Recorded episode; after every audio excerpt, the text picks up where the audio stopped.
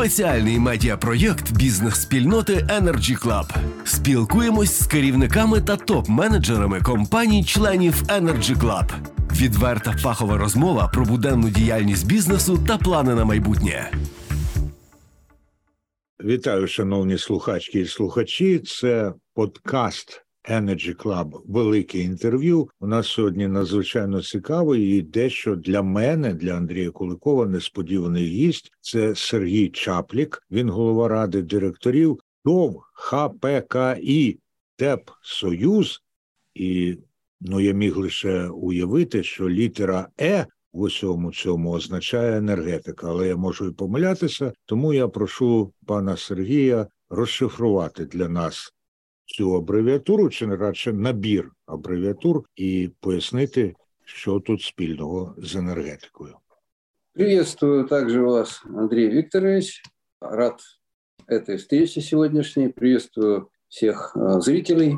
И, возможно, действительно что-то будет интересное из истории нашей компании. Ну, те, кто погружен в энергетику, знают, что историческое название ТЭП, теплоэнергопроект, для всего Советского Союза означала сеть а, проектных институтов, которые были во многих крупных городах и проектировали объекты энергетики а, разного типа, в основном теплоэнергетики.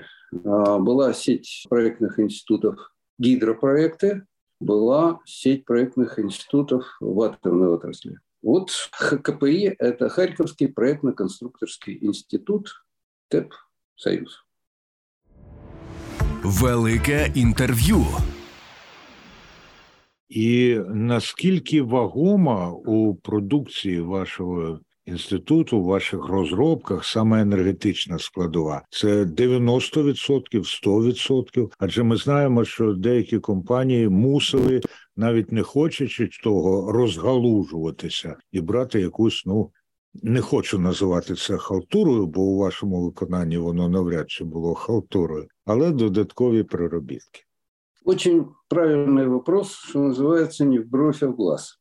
Изначально в 2007 году, когда мы создавали, по сути дела, с нуля этот проектный институт, но, безусловно, ядром института была команда выходцев из Харьковского энергопроекта, то есть это в основном атомщики, так сказать, стратегическая задача, которая закрепилась в стратегии института, была в том, чтобы обеспечивать проектирование энергообъектов широкого спектра во всех странах бывшего Советского Союза и в дальнем зарубежье тоже.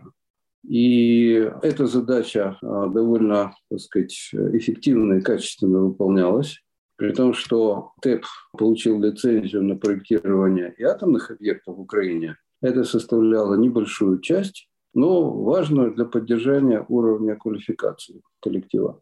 А в большей части вот эта вот изначальная команда атомщиков еще, так сказать, наросла за счет Харьковского пула инженерного. Ну, наверняка все знают, что в Харькове много проектных институтов, поэтому удалось добавить инженеров. И э, большая часть э, атомщиков переориентировалась и проектировала тепловые электростанции причем и угольные, и газовые, и на биомассе. При этом первый проект был проект сказать, электростанции в металлургии. И там предполагалось сжигание доменных газов. Вот. И наши атомщики с разбегу, значит, вот только сформировали мы институт и сразу получили этот заказ, работу, и они заложили атомные, так сказать, стандарты проектирования то есть главный корпус этой а, электростанции а, был спроектирован так, как главный корпус на атомной станции. То есть раза в два больше они заложили а, надежности, и это привело к тому, что проект стал значительно дороже. Вот. Но ничего, сейчас на него приезжают делегации и, так сказать, хвалят, поскольку очень интересный получился. И в дальнейшем, где-то лет 8 10 институт специализировался только на энергетических объектах. Однако тяжелые времена, кризисные, и мы пригласили в совет директоров а, нашего хорошего друга из Финляндии, Кари Харсуни, который возглавлял довольно крупную инжиниринговую компанию финскую, Свека.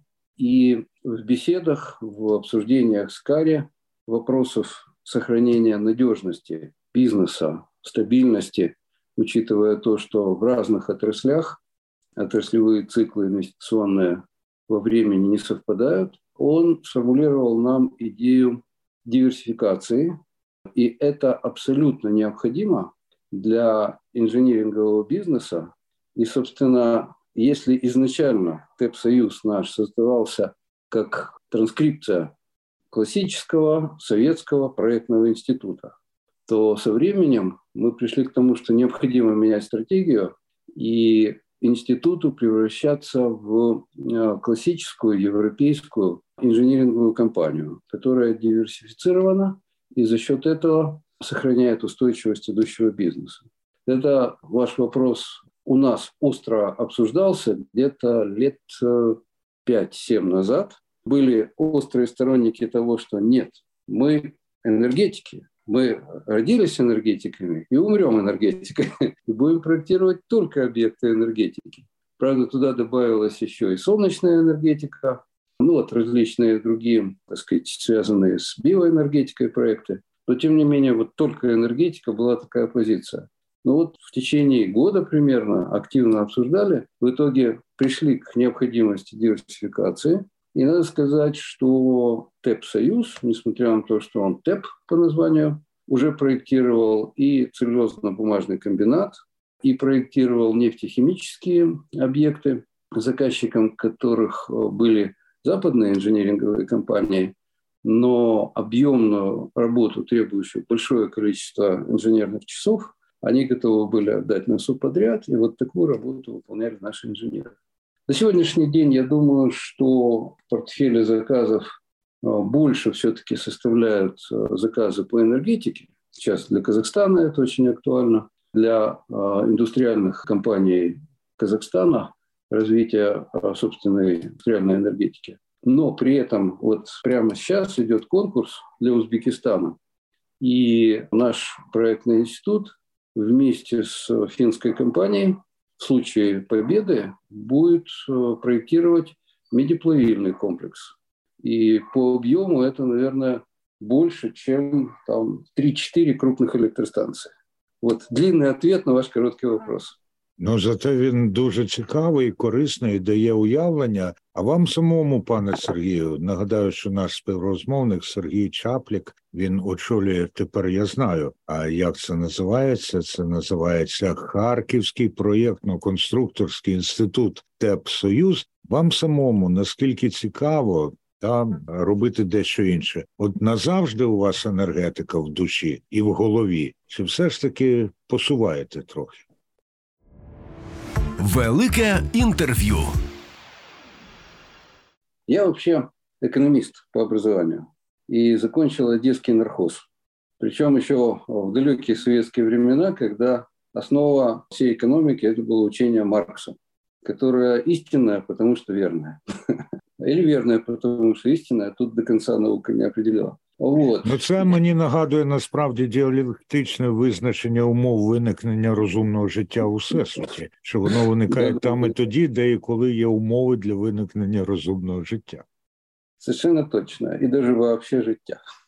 Вот. И исторически, так сказать, бизнес мой начинался из центра НТТМ, вот как, в общем-то, у многих олигархов в бывшем Советском Союзе. И поэтому энергетика не была первой главной. Но постепенно а, мы, так сказать, сконцентрировали с коллегами, с моими друзьями, партнерами свои усилия в области энергетики. А затем а, постепенно, так сказать, общаясь а, в среде инжиниринговых компаний, особенно европейских инжиниринговых компаний, а у нас довольно широкий круг партнеров. Я начал наблюдать за тем, как они устроены, и понял, что важно относиться к инжинирингу как э, просто виду деятельности, а не как к замкнутому на какую-то отдельную отрасль.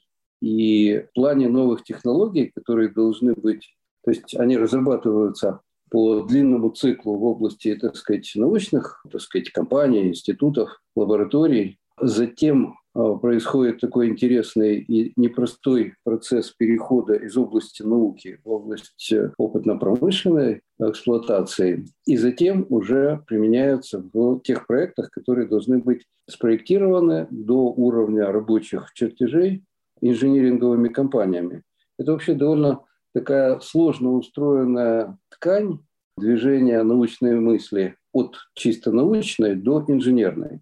И, так сказать, есть такие интересные грани различия мышления даже и менталитета ученых и инженеров. Вот. То есть этому посвящено много учебников, много литературы. И это чрезвычайно интересно. Разные технологии, э, новые, которые, так сказать, продвигают дальше человеческую цивилизацию, так сказать, их воплощать в жизнь как раз усилиями коллективов инженеров. Поэтому диверсификация – это даже намного более интересно, чем э, концентрация глубоко, но в узкой сфере. Велике інтерв'ю. Я бачу насправді, як заблищали очі Сергія Чапліка, коли він про це розповідає. Не всі наші слухачки і слухачі можуть це уявити, але так воно і є. Ви згадали про Узбекистан, ви згадали про Казахстан. Я дивився на вашому сайті, і зараз я скажу, як це називається ТЕП Союз через дефіс tepsoyuz.com.ua або tepsoyuz.com.ua, і там згадано, що ну в багатьох країнах. Та 400 з гаком проєктів, 15 років на ринку, і от я читаю, що Україна, Росія, Казахстан, В'єтнам, Монголія, Гвінея. І як ми почули ще і Узбекистан тепер, ну і співпраця з європейськими різноманітними установами. Але я припускаю, що війна і повномасштабна російська навала внесла певні зміни у вашу географію. Якщо можна про це. Безусловно. Буквально через 2-3 дня после начала войны проектный институт сообщил о расторжении всех договоров с контрагентами в России, хотя там несколько очень крупных проектов шло, и э, несколько новых намечалось. Сообщили всем коллегам о том, что э, работа на российском рынке прекратилась на неопределенное время. И буквально в течение месяца мы сформировали новую стратегию эта стратегия предполагает как раз развитие бизнеса в третьих странах. В первую очередь это Казахстан, Узбекистан. Там были наши партнерские компании, но я вот как раз весной прошлого года а, туда приехал, и сразу мы создали дочерние компании. Собственно, это такой холдинг в итоге был сформирован. Главная компания, которая находится в Праге, чешская компания, и у нее на балансе и акции Харьковского проектного института, и акции а, компаний в Казахстане и Узбекистане. Вот. В Узбекистане, к сожалению, пока еще живых контрактов нет. Я упомянул большой конкурс, но наше участие в нем было бы невозможно, если бы не создали а, дочернюю компанию. И уже от лица этой дочерней компании, так сказать, мы в процессе получения лицензии, и это оказалось важным для финских наших партнеров иметь, так сказать, опорный офис, поэтому нас и пригласили в качестве партнеров. Вот, значит, э, исторически, кроме стран бывшего Советского Союза, вы упомянули Монголию. Там была очень интересная работа. Спроектировали новый угольный блок и спроектировали реконструкцию четырех блоков старых существующих для города Улан-Батор, для столицы. И, так сказать, это было для Монголии очень существенное событие, фактом введения в эксплуатацию этого нового блока вся мощность энергосистемы Монголии повысилась на 15%. То есть и монгольские товарищи очень благодарили высококвалифицированный украинский коллектив, клялись в вечной дружбе, я думаю, так оно и есть, просто у них сейчас проектов новых нет. Вот это было уже пару лет назад, мы закончили. В Вьетнаме была небольшая работа, так сказать, на гидростанции как раз. Ну, в основном схема выдачи мощности и марш-зал. В Африке а, была работа небольшая, но довольно интересная по реконструкции портового хозяйства. Это вот в плане диверсификации мы тоже поддерживали это дело. И сейчас одно из направлений нашей новой стратегии, выработанной уже в период войны, это взаимодействие с европейскими компаниями, которые предлагают совместно работать в третьих странах, в странах Африки Латинской Америки, и даже э, на рынке Европы. Вот, в частности, есть такая компания Vinci Energy, там у нее подразделение Omexon, которое выполняет э, большие проектные работы по высоковольтным линиям во Франции. И опять же им нужны недорогие инженерные часы, но высококвалифицированные. При этом есть специфика проектирования, которой не владеет наш коллектив. Они пошли на то, чтобы организовать обучение, и мы планируем в июне начать этот процесс. Обучение специальным программным продуктам и норма проектирования Франции. С тем, чтобы наш коллектив был задействован в работе на вот такой французский рынок. Вот, так сказать, как, какие изменения географии в последнее время.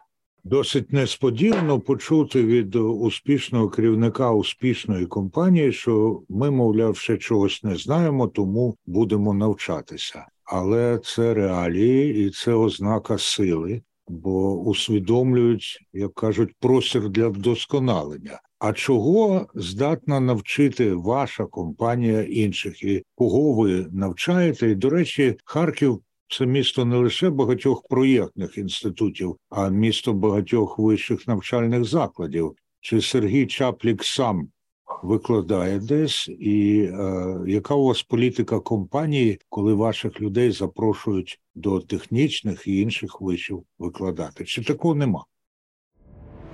Велике інтерв'ю. Есть, безусловно, есть. Вы, как обычно, в десятку вопросы задаете. Есть э, давнее взаимодействие и сотрудничество с Харьковским политехническим э, университетом. Есть подписанные соглашения о сотрудничестве. И молодые специалисты, ребята, студенты э, приходят на работу в Харьков, Харьковский наш проектный институт. Я вам даже, скажу, может быть, так сказать, такую информацию буквально там вчерашнего, позавчерашнего дня. Значит, мы внимательно рассматриваем перспективу а, привлечения европейских грантов для развития бизнеса. И основной проект, который мы будем сейчас готовить со специалистами а, для привлечения грантов, это гранты на обучение. Наверняка это будет связки как раз с проектным институтом, с учебным институтом Харьковским. И мы предполагаем за счет этих грантов обучать как уже работающих у нас команду, так и молодых специалистов, которые будут выходцы из э, даже нескольких харьковских э, учебных институтов. Вот. Приглашают наших экспертов так сказать, на какие-то специализированные э, курсы, лекции так сказать, для молодых. Но вы знаете, я бы, вот кроме вашего вопроса, немножко еще в рамках этой же темы поговорил о системной проблеме, которая есть в Украине. Значит, инженеры очень мало получают. Понятно, средняя зарплата в Украине тоже невысокая. И молодые ребята, скажем, не очень нацелены на то, чтобы двигаться в сторону профессии инженеров, а уже получив эту профессию, они нацелены на то, чтобы искать работу за рубежом. И вот мы всерьез задумались, и в частности задумались о том, что пора создавать что-то типа кластера инжиниринга Украины.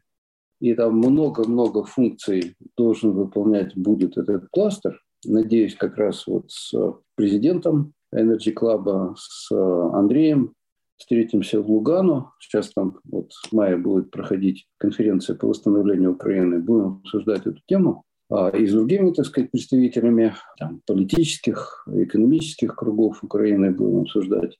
Одна из функций – это защита уровня зарплаты инженеров. Например, в Финляндии а, есть на уровне профсоюзов инженерных соглашение о том, что стоимость инженерного часа должна быть не ниже, ну там не ниже 60, например, евро за час. А в Украине, дай бог, в лучшем случае 15 евро в час.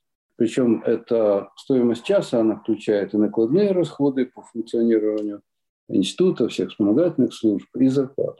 И при этом украинский инжиниринг на конкурсах в Украине, скажем, не очень серьезные, не очень крупные компании, которые там, в серую даже платят зарплату, зачастую дают демпинговые цены, те, кто просто для того, чтобы выжить, заключают договора, так сказать, на таком низком уровне цен, в итоге не в состоянии платить нормальную зарплату для того, чтобы инженерам было интересно продолжать работать инженерами, а не идти в торговлю там, или, так сказать, или там в IT, например. IT тоже хорошая сфера, и там значительно выше оплата.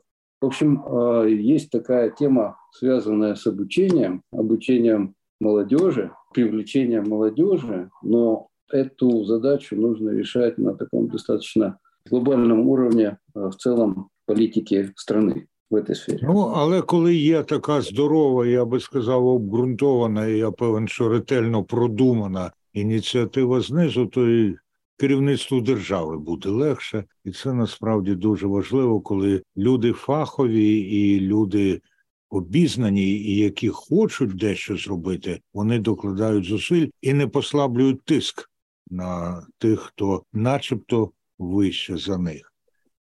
Сергій Чаплік, голова ради директорів Харківського проєктного конструкторського інституту ТЕП Союз. Зараз наш співрозмовник у інформаційному інтерв'ю, велике інтерв'ю на подкаст Energy Club. Велике інтерв'ю. І якщо рада директорів це свідчить про масштаби, звичайно ж, чи це просто данина формі товариства з обмеженою відповідальністю? Нет, нет, это важный орган, и мы осознанно его сразу закладывали. И я уже упомянул, что в составе был, вот, например, менеджер высокого уровня из Финляндии. Он в силу пенсионного возраста уже покинул совет директоров. И есть при этом еще высококлассный специалист швед. И этот, так сказать, орган позволяет привлекать людей, прямо не задействованных в работе, но опыт которых э, очень важен. Мой коллега, партнер, близкий сопредседатель Совета директоров Алмакаев Тагир Алинович, очень известный в кругу атомщиков человек, возглавлял проектирование и авторский надзор при строительстве Запорожской атомной станции. Вот, то есть вот есть возможность таким кругом высококвалифицированных людей, опытных, решать вопросы стратегические которые далее уже реалізуються на уровні генерального директора і команди менеджерів.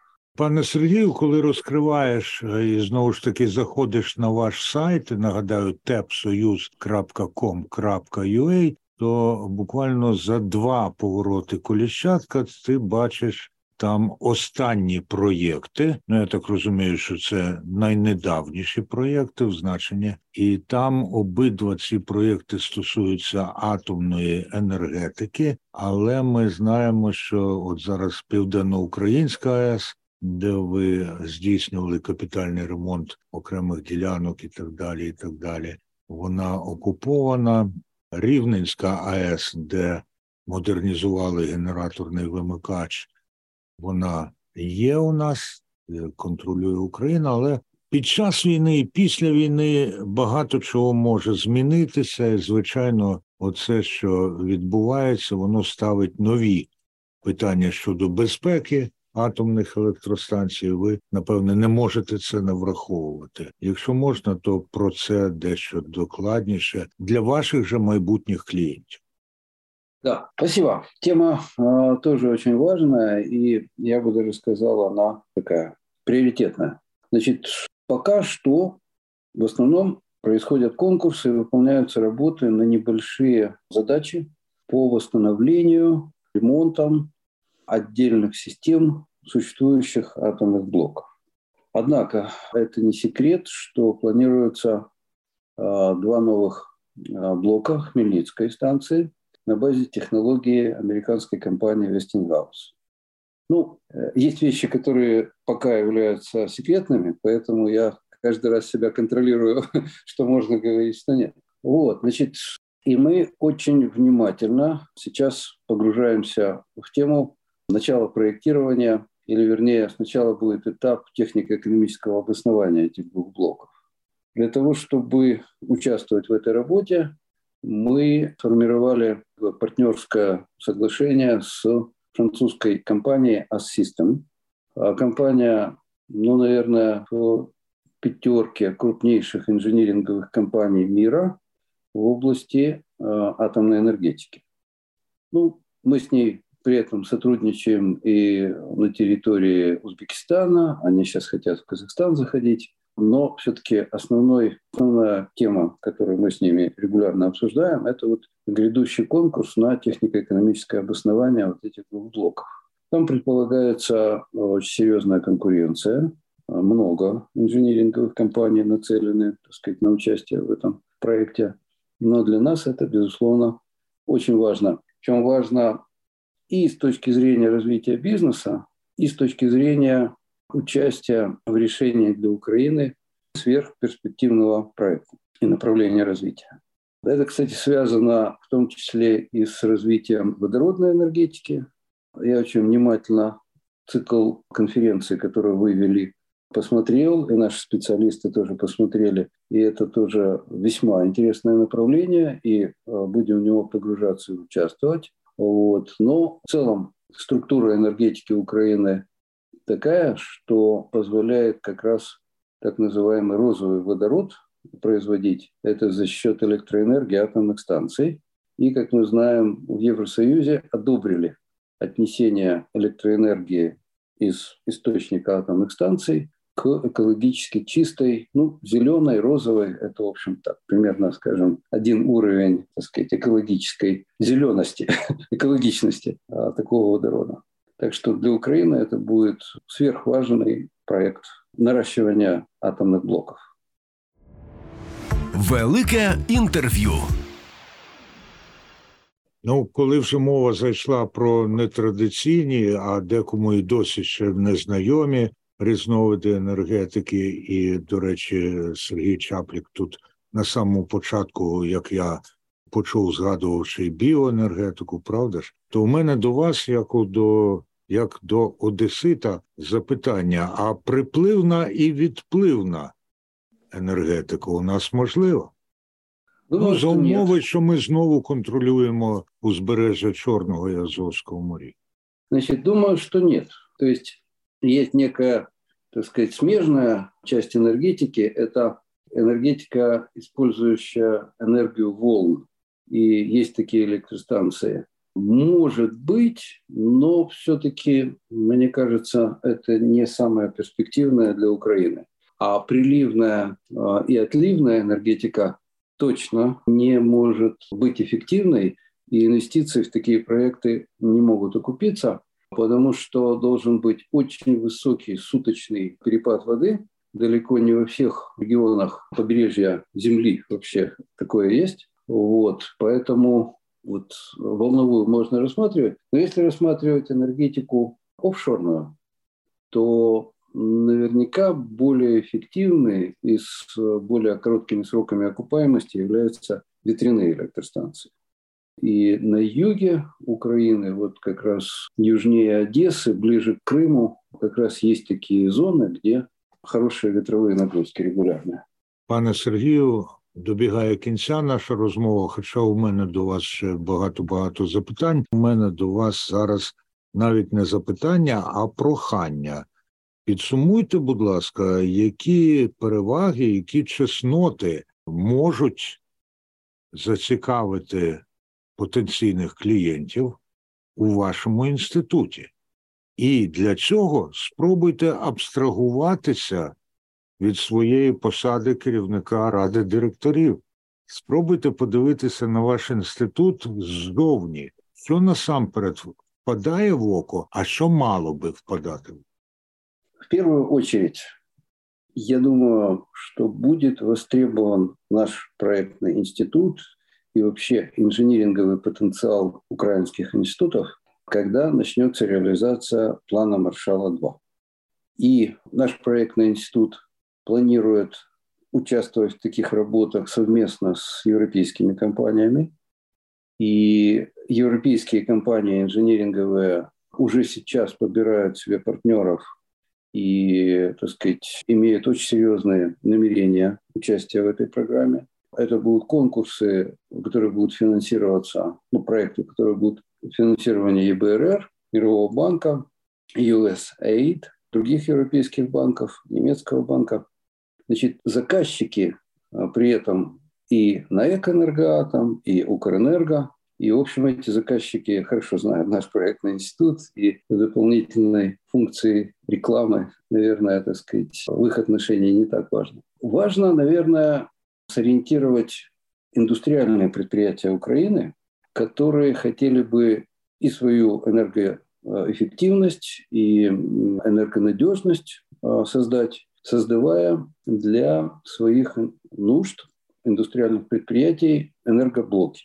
Вот наш проектный институт, я думаю, самый референтный на территории всего постсоветского пространства. Потому что мы несколько станций спроектировали на различных технологических газах для металлургов, разных, так сказать, направлений и ферросплавных технологий, и черной металлургии, на доме, на коксовом газе, на различных технологических газах. И для агропредприятий, короче говоря, те индустриальные предприятия, которые имеют в качестве вторичных продуктов или отходов все, что может гореть, или что несет тепловую энергию, например, горячий пар, горячую воду, даже низкопотенциальное тепло.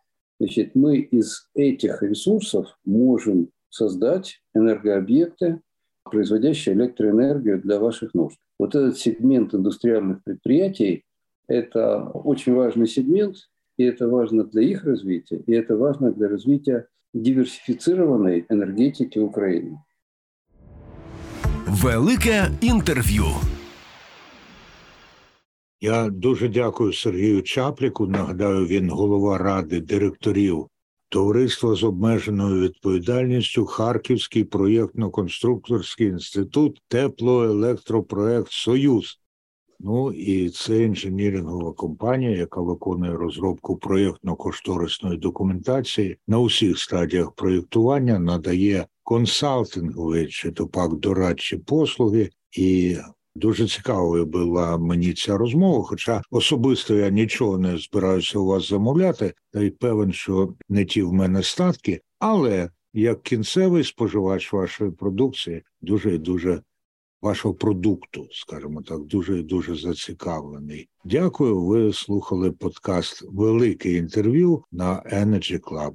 І нашим Гостем був Сергій Чаплік. Благодарю, благодарю. Слава Україні! Героям слава на все добре. Спеціальний медіапроєкт бізнес-спільноти Energy Club. Спілкуємось з керівниками та топ-менеджерами компаній-членів Energy Club. Відверта фахова розмова про буденну діяльність бізнесу та плани на майбутнє.